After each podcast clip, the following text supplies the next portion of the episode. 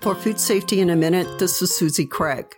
With COVID 19, families are still spending time at home.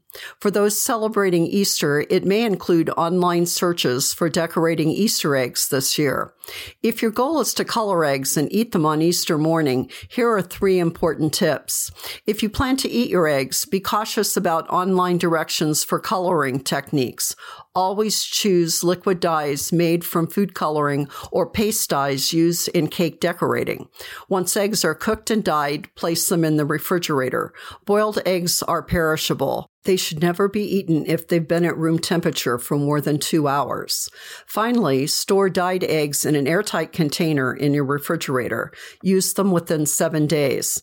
From Washington State University Extension, this is Food Safety in a Minute.